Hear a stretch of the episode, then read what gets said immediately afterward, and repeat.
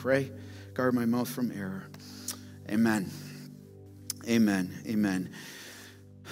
Well, loved ones, what a joy it is to uh, be back here with all of us again, worshiping together. And I know I've said it many times, and Lord willing, continue to say it. It is uh, the sweetest sound in the world to me to hear you pray. What a joy it is to pray together and to call on the Lord. Let's get to it. Acts chapter 6 today. Acts chapter 6, verse 8, and we're going to, and this is not a typo, Acts chapter 7, all the way to verse 60. Okay, Acts 6 8. So buckle up because here we go. Praise the Lord. Uh, if you do not have a Bible, put up your hand right now. Our ushers are coming forward and we want to put a copy of God's Word in your lap. Okay, so put your hands up nice and high. Don't be shy. Our ushers are coming forward. And if you do not have a Bible at home, please keep that as a gift, as a gift for us. Right here, front row, right here, right for joy, joy, joy, right here, front row. There you go. And please keep that as a free gift from us to you to encourage you to continue to study God's word at home. And on those Bibles we just handed out, it's on page 533. Youth, you need your questions for youth night. They're at the back table. You can go ahead and grab them and track along during the service. Well, here we are in our next message in our series called To the Ends of the Earth, verse by verse, line by line, through the incredible book of Acts. And if you remember, uh, the main theme that's going on through the book of Acts, it's all tethered based on one theme, and that is say it, say it. Okay, come on, loved ones, help me out, y'all. I know we're getting into our Bibles and it's all good, but let's go. What is the main theme of Acts?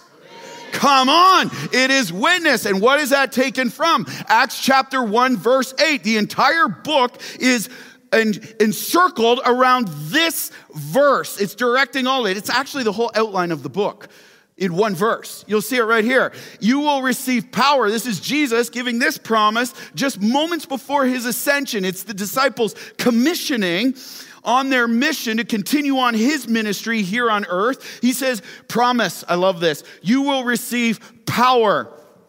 Power. That is divine supernatural power. Greek word dunamis. Where we get our English word dynamite from. Dynamite power when the Holy Spirit has come upon you. And you will be my witnesses in Jerusalem, Judea, and Samaria, and to the end of the earth. What is a witness? What is a witness? One who is unafraid to proclaim the person and work of Jesus Christ and believes it so much that they're willing to die so that others may live. Is that not Jesus' life? There it is. Willing to die so that others may live. And so today is our last message in part one of this series. Our last message, part one, which is the witness to Jerusalem. Part two will be to Judea and Samaria. And part three, verses chapters 13 to 28, is to the end of the earth. And so all of these seven chapters have laid a foundation for what the life of a faithful witness is to look like, individually and corporately for us as the church. We saw, just remember, you can go back and listen to all of these messages. We saw the power of the witness was from the Holy Spirit. The message of the witness was the gospel of Jesus Christ. The mindset of the witness was a mindset of expectancy, that it's never just another moment. It's never just another conversation when God's glory's on the line. We saw the testimony of the witness is to be bold and not timid or fearful. We saw the priority in the life of the witness is the priority of prayer. We saw the lifestyle of the witness is to be a lifestyle of radical generosity. We saw the community, the witness community that is the church, is to be a community of sacrificial service. And did you notice? Did you catch all those things that we've been studying? All of those are another piece that is a blueprint of Jesus' life. All of them leading up to this. Holy Spirit didn't do that by accident. And all the pieces lead to this. What we what sums up all of part 1 today and that is the witness distinction. which is Christ likeness.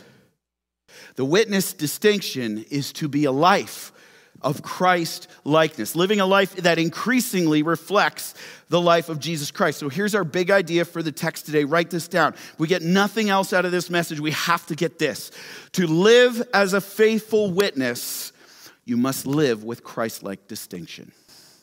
There it is to live as a faithful witness. It's all been building towards this chapters 1, 2, 3, 4, 5, and 6. To live as a faithful witness, you must live with Christ like distinction. You say, why? Well, quite simply and quite extraordinarily, Jesus Christ was the perfect witness. Would you agree? Jesus Christ was the perfect and is the perfect witness. So here's the question we're confronted with today Is living like Jesus, let's just be honest, okay? Let's just be honest before the Lord. How would you honestly answer this question? Is living like Jesus your highest priority? Careful, careful before we nod our heads. You might know the right answer, but ask truly from your heart Is living like Jesus your highest priority? Is it mine? When we don't get our way, how about in that moment right there? When the pressure's on, when we know our witness will cost us with the people we're speaking with. Is living like Jesus your highest priority right there with your children and how you disciple them, in your marriages, in your neighborhoods? Let's just be honest before the Lord. Is it our highest priority in how we speak, in how we think, in how we live, in the values we keep, in the priorities we have, and how we use our time that we've been given? Would people look at us and say, There's Jesus? I see the Savior. See, I think that highlights the problem you and I face every day. This is why this text is so important, because Christ likeness is not often our highest priority, is it? Let's just be honest. We get really selfish sometimes, don't we? Instead of living increasingly in the image of Christ and distinct from this world, we often live in conformity to it. You and I do this every single day. It's a battle we face. Our values that we have, the attitudes we live with and speak with and interact with others with, the priorities we keep, the speech we say, the actions we do, and so much more. And what is the result of this? Here, here it is. We lose our Christ like distinction and we compromise our witness, loved ones. We compromise our witness. People look at how we live, they see what we value, they hear how we talk, and many times they see no difference from this world. And if you're like me, when I hear that, I'm like, it's tough to live like Christ sometimes, isn't it? Maybe it's just me. It's tough to live like Jesus when the pressure's on, isn't it? And judging by the nods, I think you agree with me too. But I want to encourage us with this before we go any further, because if we try to go further on this on our own strength, we're sunk. So, Remember this truth. Write this down, and we go from here. Here's the beautiful truth about Christ likeness God will not ask from you what he's not first willing to do in you. I'll say it again God will not ask from you what he's not first willing to do in you. Remember that promise from Acts 1 8? Who did he give? He gave us the Holy Spirit. He gave us power to live as His witnesses. The greatest witness who ever lived, Jesus Christ. That means He gave us power for Christ likeness. Be encouraged with that today, loved ones. You and I are not alone on the journey. Amen? So, here in our text, it's 34 AD. First century, the church is continuing to grow against all the opposition we've already looked at. And we see one of the greatest examples of Christ likeness, one of the greatest examples of a faithful witness in the Bible through the life of a young man named Stephen. Now, we were introduced to Stephen, as you know last week, from Acts 6, 1 to 7. Now let's get a little recap here. Stephen, you know, here's what we have to remember as we approach this text. We can be like, oh, Stephen, I could never do what Stephen did. Listen, listen. Did you know Stephen had only been a believer for a few hundred days max? You know, the church was only a few hundred days old right now. Remember that. He's a new believer, this guy. And let's get a little background of him. Uh, he had a good reputation. Remember from Acts 6, 1 to 7? Stephen's got a good reputation in the church. He's plugged in, he's known, he's got a good reputation of, of teaching the word of God, of serving the, the community, of loving God's church and his people. Praise the Lord. I want a reputation like that. Do you? Here's the other thing Acts 6 says it says he was filled with the Holy Spirit. He was filled with the promise that Jesus gave that he would give us the Holy Spirit. And so they saw the work of the Spirit. Not only did they see the work of the Spirit, we know Stephen was a true Christian if he's filled with the Holy Spirit, but also he was filled with wisdom. That's one of the fruits of the Spirit that he came to give was the wisdom of God in illuminating scripture to us so that we might understand and to proclaim and obey in his power. We also know from Acts 6 1 to 7, Stephen was one of seven leaders who were chosen to serve. Remember, to serve the tables, to serve the Hellenistic Jews, their daily, the widows, their daily provisions, to care for them. And so here, now, church is booming. And Stephen gives the longest speech in all of Acts right here. Isn't it amazing? A guy who barely gets a mention, a couple verses before. Why did God do, why did the Holy Spirit do this? He gives them this longest speech in all of Acts.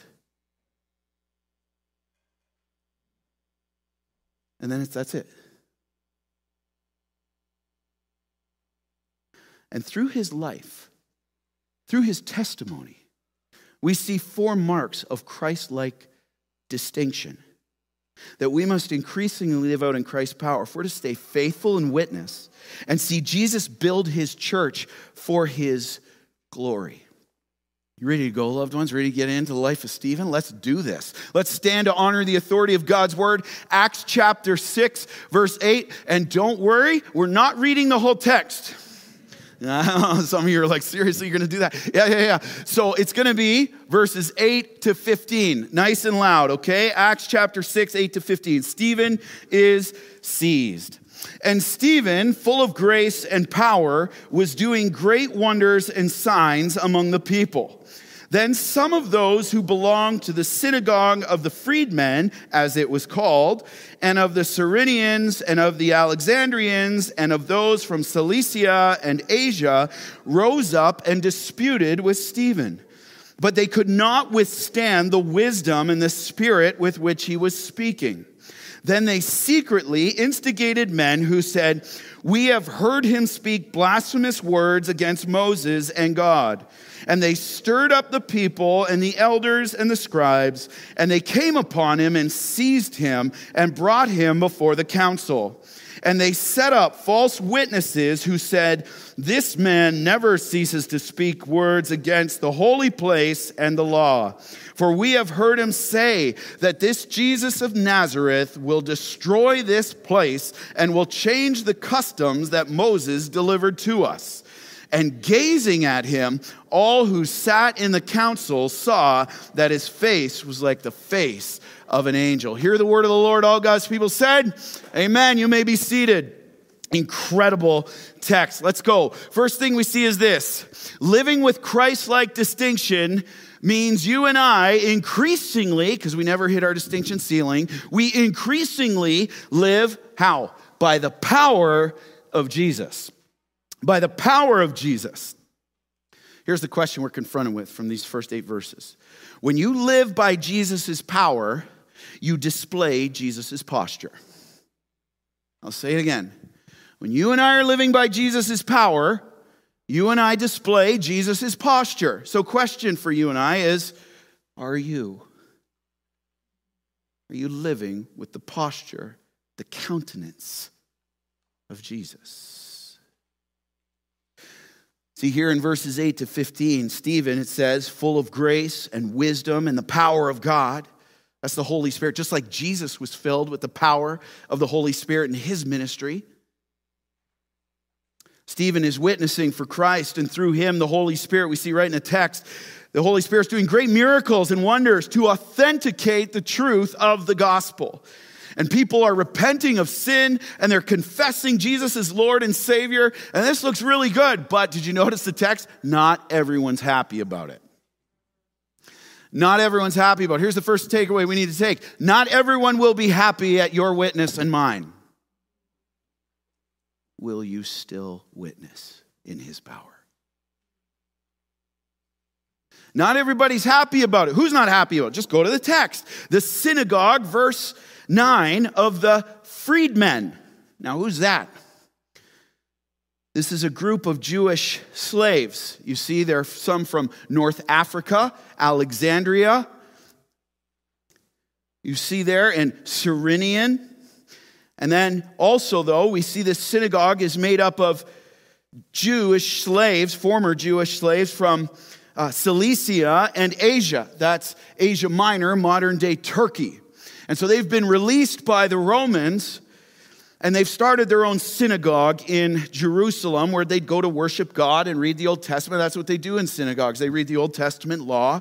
And in verse 9, you see what happens. They rise up after they hear Stephen proclaiming Christ and seeing these miracles. They rise up and start disputing him. Now, that word dispute there means they're formally debating him. Bring it on. Formal debates. You think Jesus is a Christ? You think he's the Messiah? And they're going back and forth, back and forth. But do you notice in verse 10? Go to the text, verse 10. They can't withstand him. Awesome. That's awesome. They cannot withstand him. That the word withstand there means they can't overcome him with any arguments. They give their argument, seems like, yeah, what about this? And they're like, huh. they give another argument. He goes, yeah, but what about? Have you thought about this? Well, then what does this mean? And they just have no answer for him.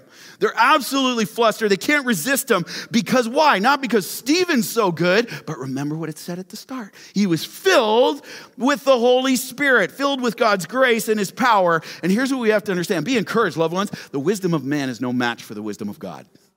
Amen?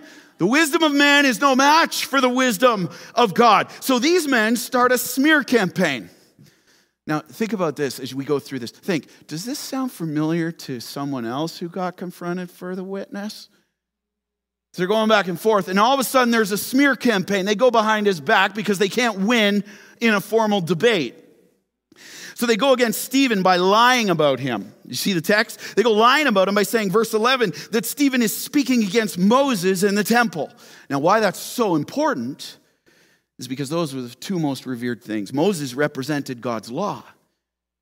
They're, blas- they're, they're accusing Stephen of blasphemous talk against God's law and God's house. Two of the most revered things in all of Judaism the temple and the law.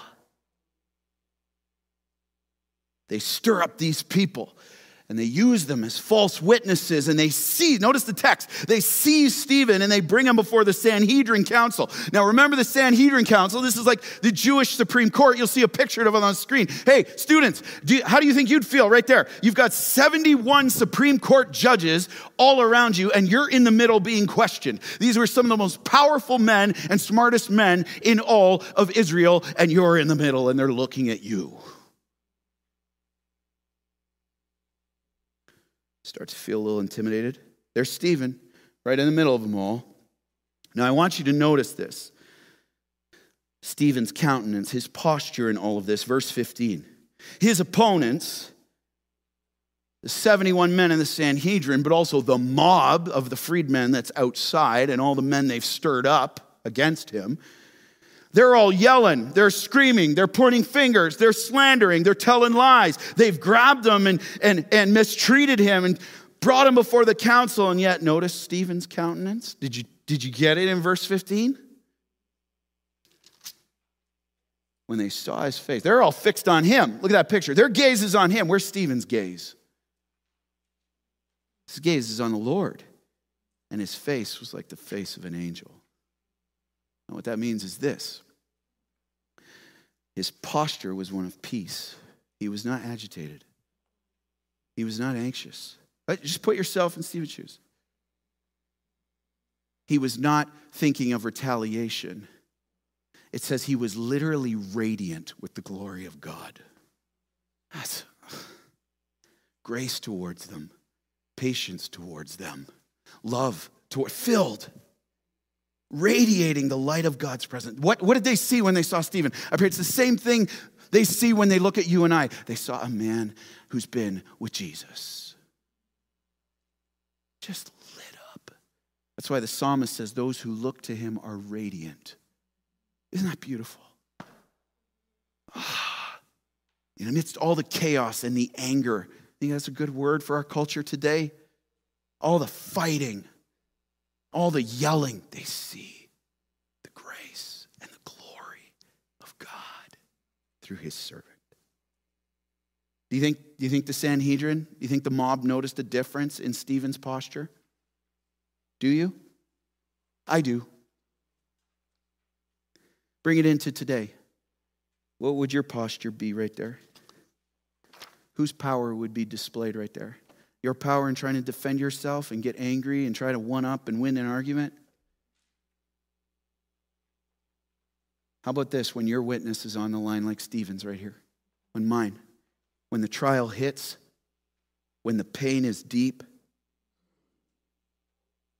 right in the middle of the gossip is being said about you, when the opposition and hostility is coming in your workplace for your witness for Christ, or on your sports teams, or in your family, when it's not a comfortable situation, are they seeing the posture of Jesus through you? When you don't feel like you have any control? When you didn't plan for it? When it feels like, here's one, you're standing alone. Students in your schools, May I remind you again if you are saved in Jesus Christ, you are never alone. Love you, Hope Youth. Do they see a man or woman who's been with Jesus? What's your posture? You think our world today would notice the posture of Jesus? The countenance of peace in the midst of anger? Me too. See, here's, here's the key where it all starts this whole witness for Christ in Christ likeness. You'll see it on the screen. Distinction in Jesus is only fueled by the power of Jesus.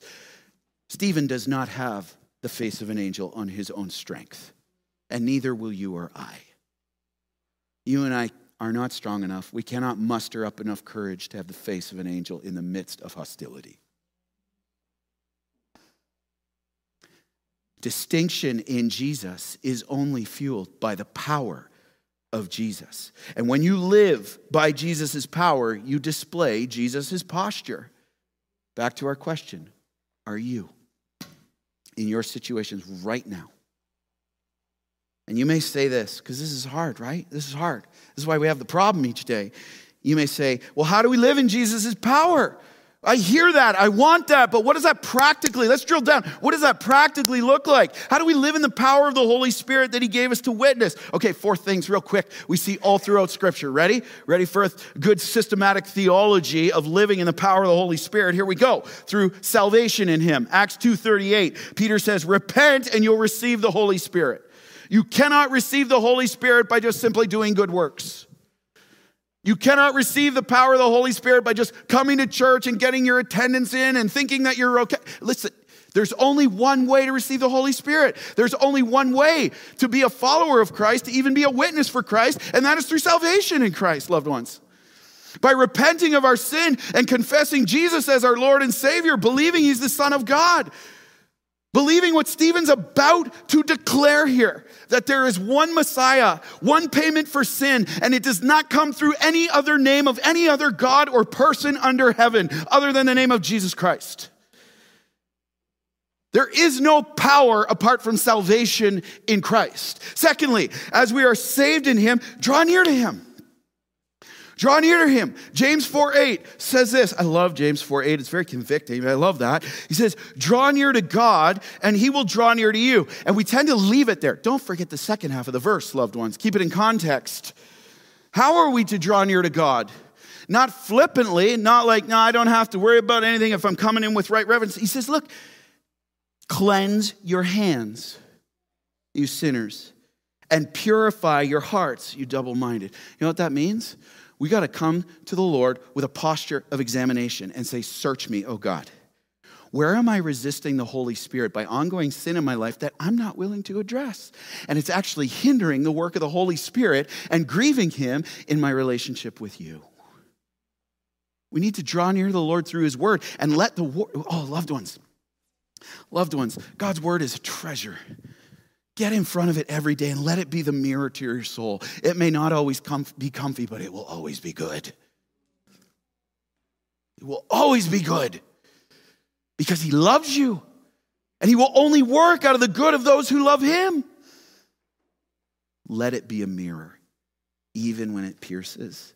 And repent, and there is never condemnation on the other side of repentance. There's only God's comfort draw near to Him every day in the Word. It fuels the power of the Holy Spirit and realigns our hearts to Him. Thirdly, thirdly, so we we draw near to Him. We call on Him. Call on him. Ephesians 5:18 says, "Do not be drunk with wine, for that leads to debauchery, but be filled with the Spirit." The Greek verb there is an active imperative, ongoing. It means be being filled. The picture is of a sailboat, the Holy Spirit filling the sails. The boat doesn't move if there's no wind.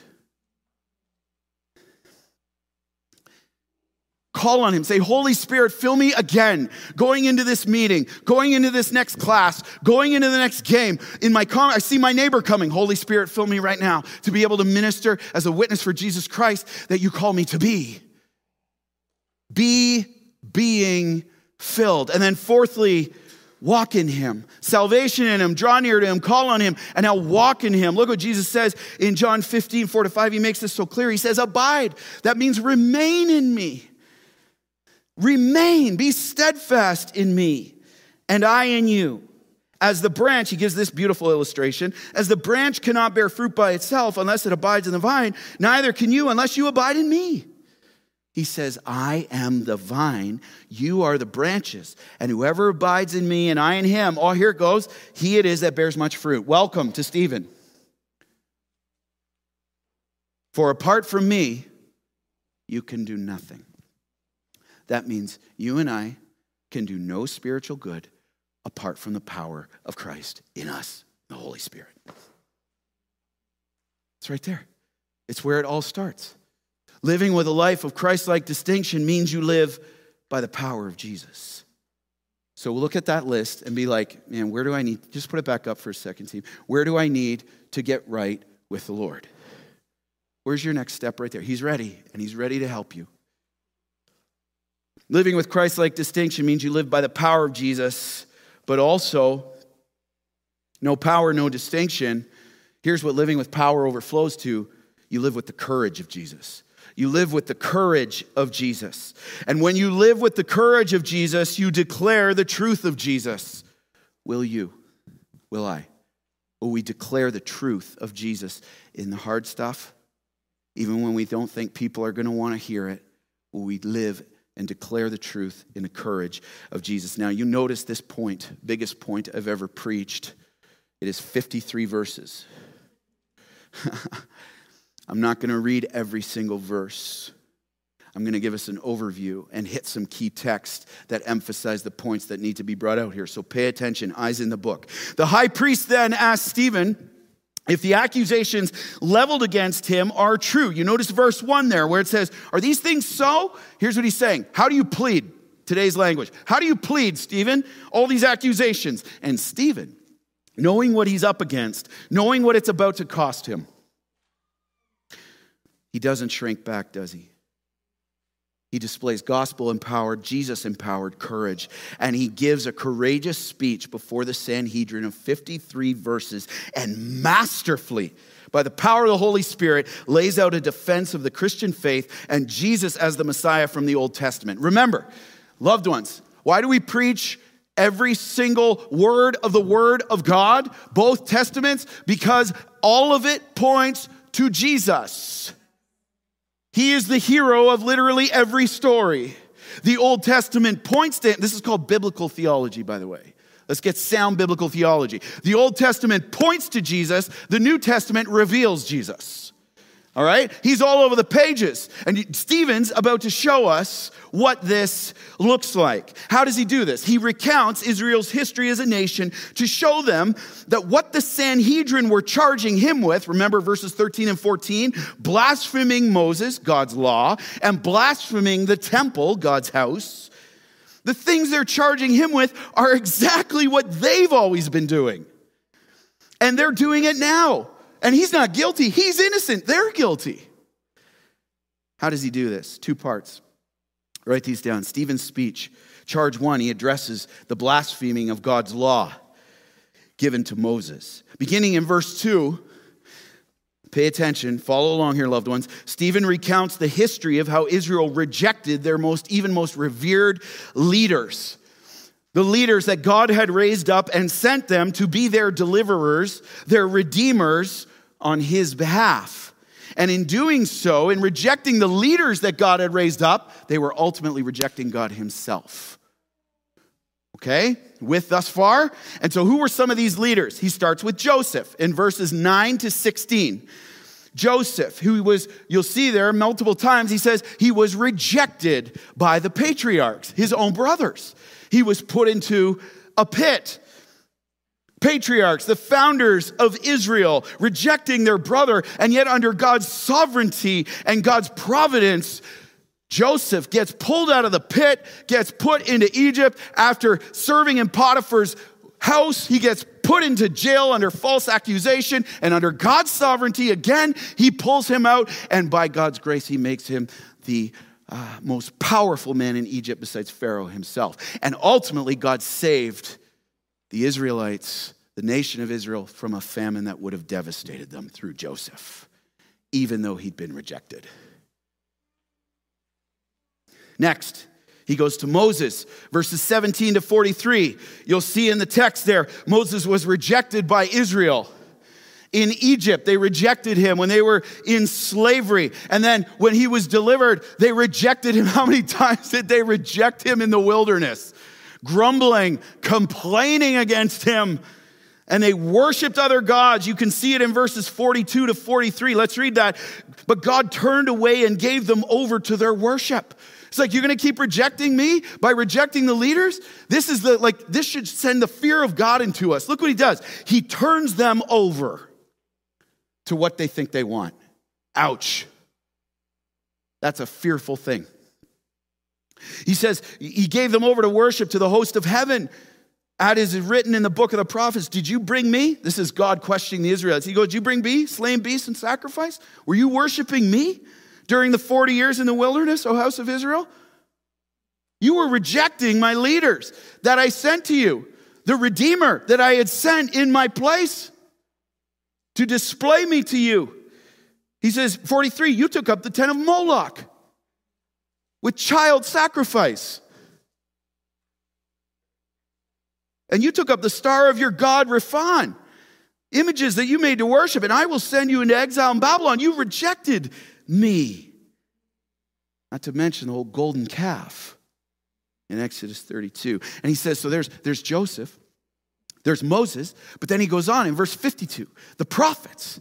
You see it there. He persecuted the prophets why? Because the prophets' designation, they were selected by God to call the Israelites back to a right relationship with God out of their sin, to teach them the law of God, to call them to holiness and to be at peace with God. And what they do?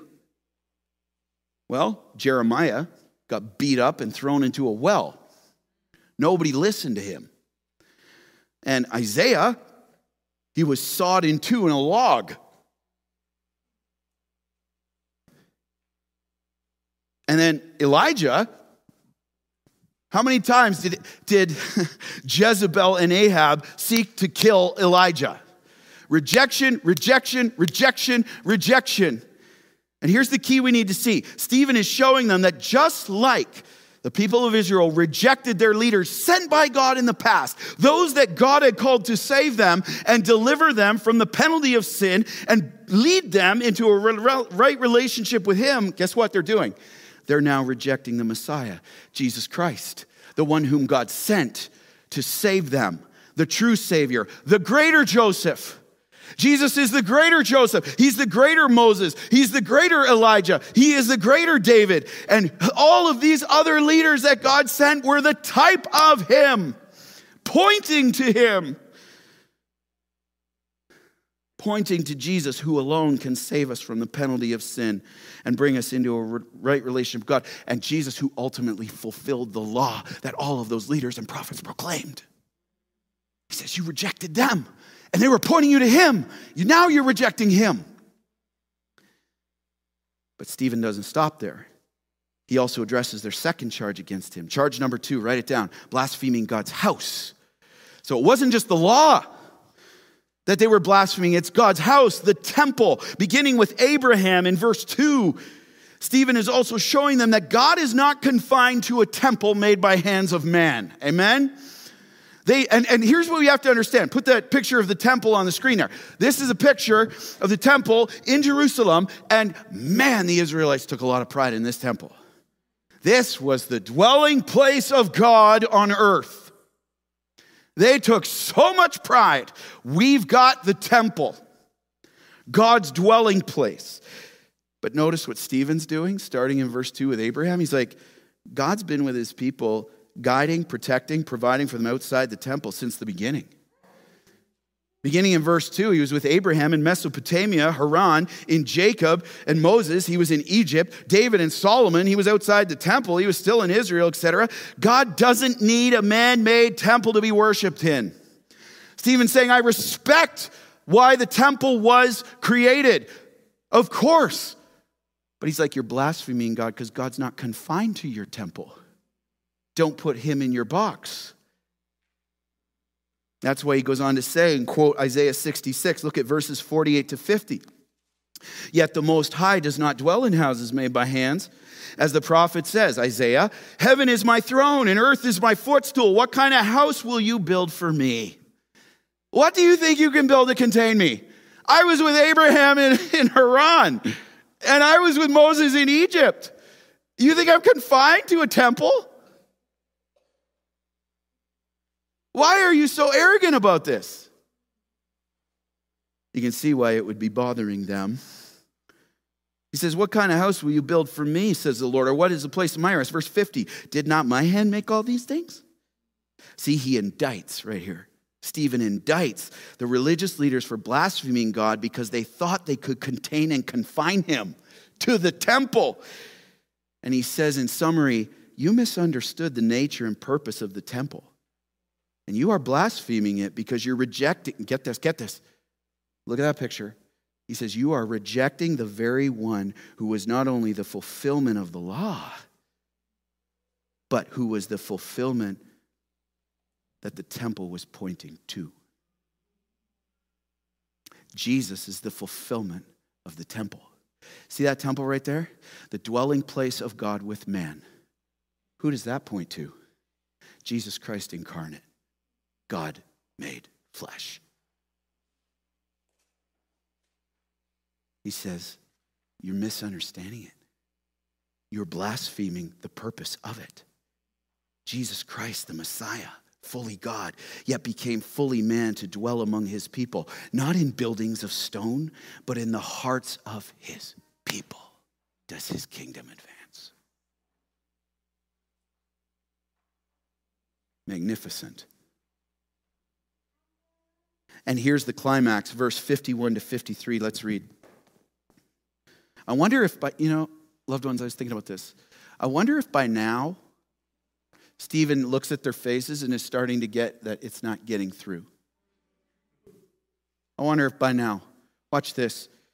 He says, You stiff necked people. He probably saw the looks on their faces. He says, You stiff necked people. That means you're obstinate unwilling to change, uncircumcised in heart and ears. You always resist the Holy Spirit. As your fathers did, so do you. Which of the prophets did your fathers not persecute?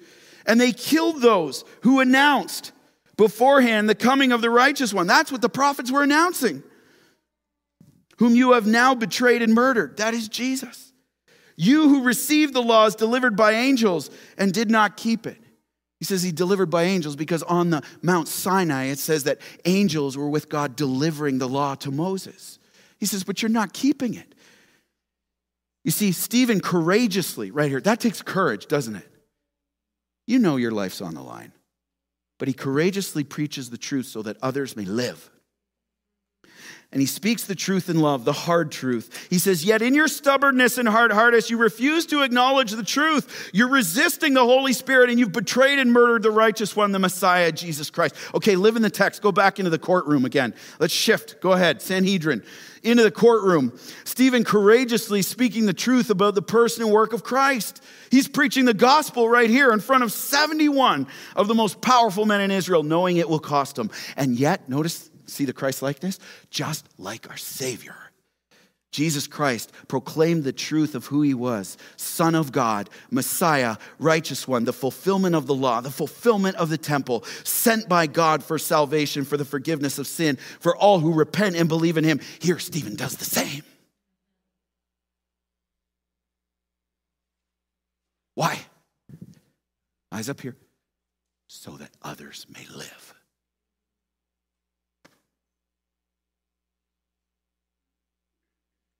And he knows it will cost him. But he's not running because he's filled with the power of Christ, and that means the courage of Christ. When you live with the courage of Jesus, you will declare the truth of Jesus, even when it's hard. Will you? Will I? See, will you do this in your home, parents? You might think, well, I don't want to turn my kids off scripture. Will you declare the truth of Jesus? In your workplace, in your neighborhoods, when it will cost you popularity and position, when that promotion won't come your way. Declaring it with courageous clarity that Jesus is the only Messiah, the way, the truth, and the life, the only one who can forgive our sins, and that we can be saved from the penalty of our sin, ultimately, which is hell, separation from God for eternity, and have peace with God and eternal life with Him. Will you declare it? So that others may live. Brothers and sisters, if you've made that decision to follow Christ, who has God put in front of you to declare this? Will you live right there with that person with the Christ like courage? Be strong and courageous. Do not be afraid. And if you're here and you've never trusted in Jesus Christ as your personal Savior, my question to you today is this just like the Sanhedrin right here in verse 51, will today be the day you stop resisting the Holy Spirit? And hardening your heart?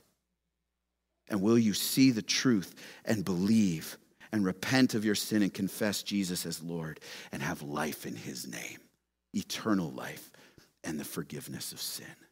And believers, hey, let's not be fooling ourselves. You and I can resist the Holy Spirit too. Where are you doing that? Delayed obedience is just disobedience.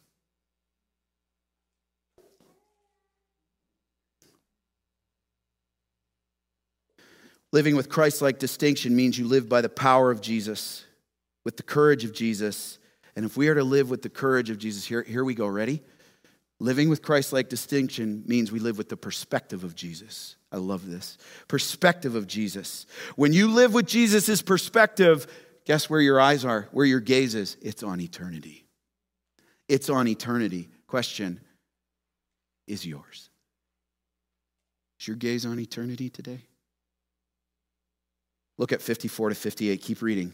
The stoning of Stephen. Students, eyes in the book. You're going to want to follow. Now, when they heard these things, they were enraged.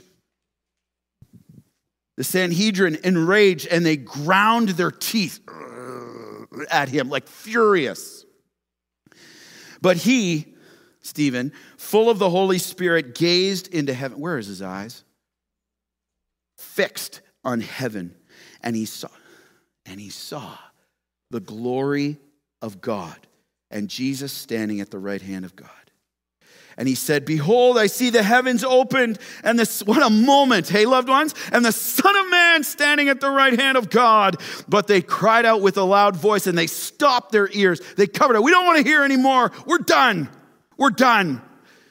They stopped their ears and they rushed together at him. And when they cast him out of the city, and they stoned him. And the witnesses laid down their garments at the feet of a young man named Saul. See, after hearing Stephen's declaration that Jesus is the Messiah and hearing his indictment against them that they betrayed and murdered him, the Sanhedrin, verse 54, they are enraged, grind their teeth, and they refuse to listen anymore. They stop their ears, 57. And they grab him and they cast him out of Jerusalem and they stone him. That is the penalty for blasphemy. They had to drag them out of the city. At least they did one thing that was following the law. And then they stoned him. This mob grabs him. And yet, instead of focusing his perspective on the opposition in front of him, oh, you see it? Notice where Stephen, filled with the Holy Spirit, is fixing his gaze. Verse 55 in heaven. His eyes are fixed on eternity an eternal perspective. And what does he see? What does he? Don't, don't skip past it. What does he see? God gives him a vision of what is waiting for him. And God gives him a vision of what is waiting for all who've confessed Jesus as their Lord and Savior. Just a few moments from now, Stephen will know that in full. Jesus, he sees, is standing at the right hand of God. Now, notice this. This is one of the few times we see Jesus at the right hand of God described as standing and not sitting. Why? You know what the posture of standing means? Two things. First off, it means Jesus, here he is. Here's God the Father over here. Jesus standing, Stephen's looking up. It means that he is honoring Stephen before the Father. Remember how Jesus said, If you deny me towards men, I will deny you towards the Father. If you acknowledge me before men, I will acknowledge you before the Father. And Jesus stands up and says, There he is, Father, the faithful servant. And the standing posture, also, the second thing it means is he's welcoming Stephen home.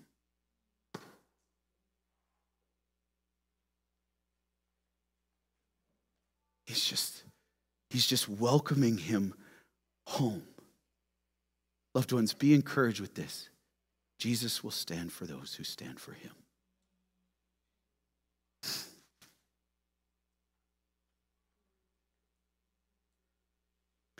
And you see, this is what it's like. This is like a Rembrandt painting, I believe. This is what it's like. There's Stephen on his knees, and they've got the rocks, and they're pounding him, his eyes toward heaven. And as you look at that, when you hear this, although the trial was great, Stephen was looking to something much greater, someone much greater. Heaven, where he, right there in the midst of all that anger, all that chaos, Stephen, in just a few moments, would be welcomed, rewarded, and in the presence of Jesus for eternity. Can you see it? Loved ones, are your eyes fixed on that day? Jesus is standing there at the right hand of the Father, and he says this I'm right here, son. You're almost home. It's all going to be worth it. Every blow you're about to take, I took so that you may live. You're almost home. Just a few more moments just a few more moments. Get your eyes on me. Your future is secure. You have nothing to fear. Just a few moments, son. This light and momentary affliction is preparing for you an eternal weight of glory. I'm standing right here. You are not alone. Well done. Well done, good and faithful servant. Just a few more moments, Stephen. Welcome home.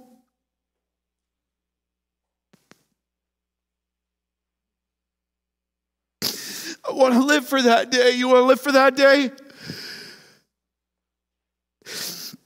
Welcome home. You persevered in courage and in my power.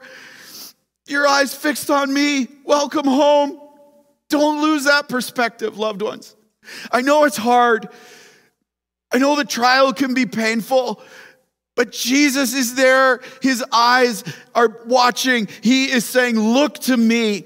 Look to me. I am standing. And at this moment, all this rejection, beatings, and slander and opposition was such a small thing compared to the eternal joy and glory of God that was Stephen was about to know in full. And see, when you live with Jesus' perspective, your eyes are on eternity.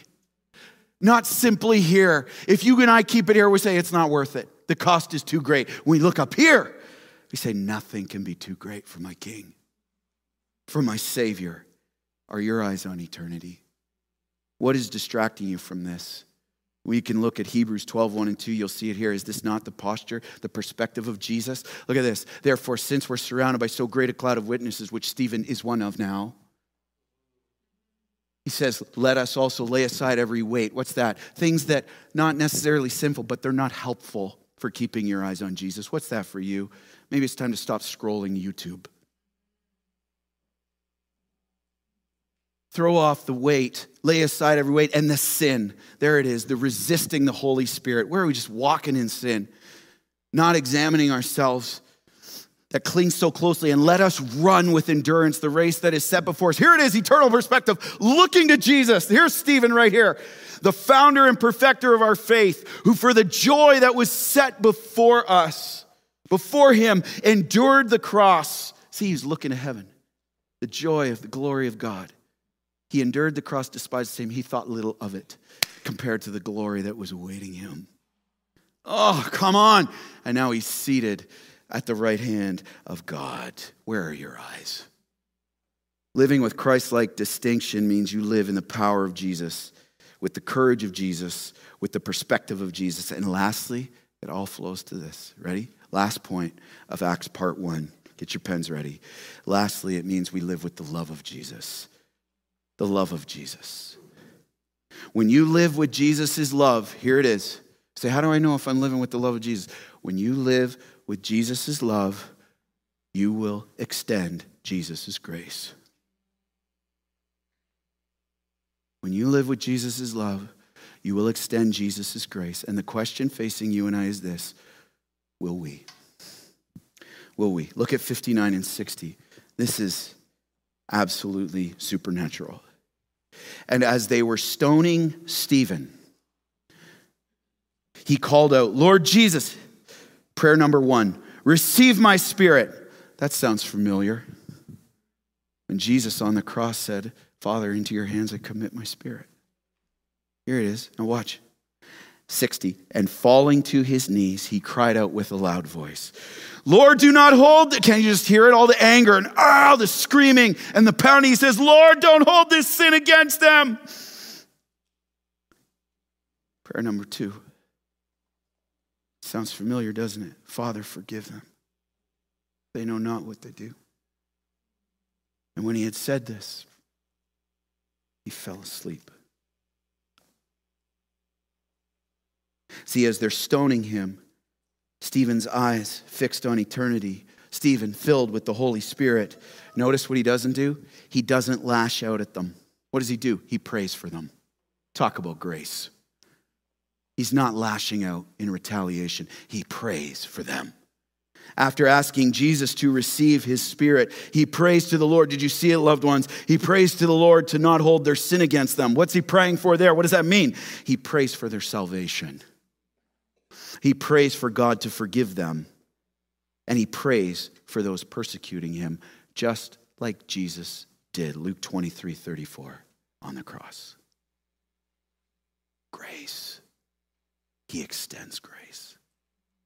And notice in verse 60, I love this. The Holy Spirit just adds this in. The very end says, after saying this, what happened to him? Did you read it? he fell asleep. You know what that means? Stephen didn't ultimately die, he took a nap. Let's say it again. Stephen didn't ultimately die. He took a nap and then started truly living for the first time in his life. Fully assured of the resurrection. And one day his body will meet him there. His soul is with the Lord. Like all true believers, if you have repented of your sin and confessed Christ as Savior. See, put that picture back up for a moment. How would you respond? With grace? To those who are hurting you? In the world today, and the normal response is to respond in anger and hatred, sinfully, to those who hurt you. An eye for an eye, living for self. But write this down. In Christ, we don't respond from retaliation, but from salvation. In Jesus Christ, you and I do not respond from retaliation, but from salvation, knowing how much we've been forgiven, how much we are loved. We respond from salvation to those who oppose us. We respond in His love and grace by His power at work in us. We respond in love, not hatred, in generosity, not selfishness, in impartiality, not not partiality, in humility, not pride, in gentleness, not harshness, in truth, not deceit, in prayer, not slander, in forgiveness, not unforgiveness, knowing how much we have been forgiven. This is distinction. This is Jesus. To live as faithful witness, we must live with his distinction, his power, his courage, his perspective, and his love. And when you live with Jesus' love, you and I extend Jesus' grace. Are you? And I want you to notice something before we close here. I want you to notice did you see do you know how Jesus answered Stephen's prayer here? That he would forgive them? The key is in uh, verse 58. There was a young man, don't miss this. There was a young man named Saul,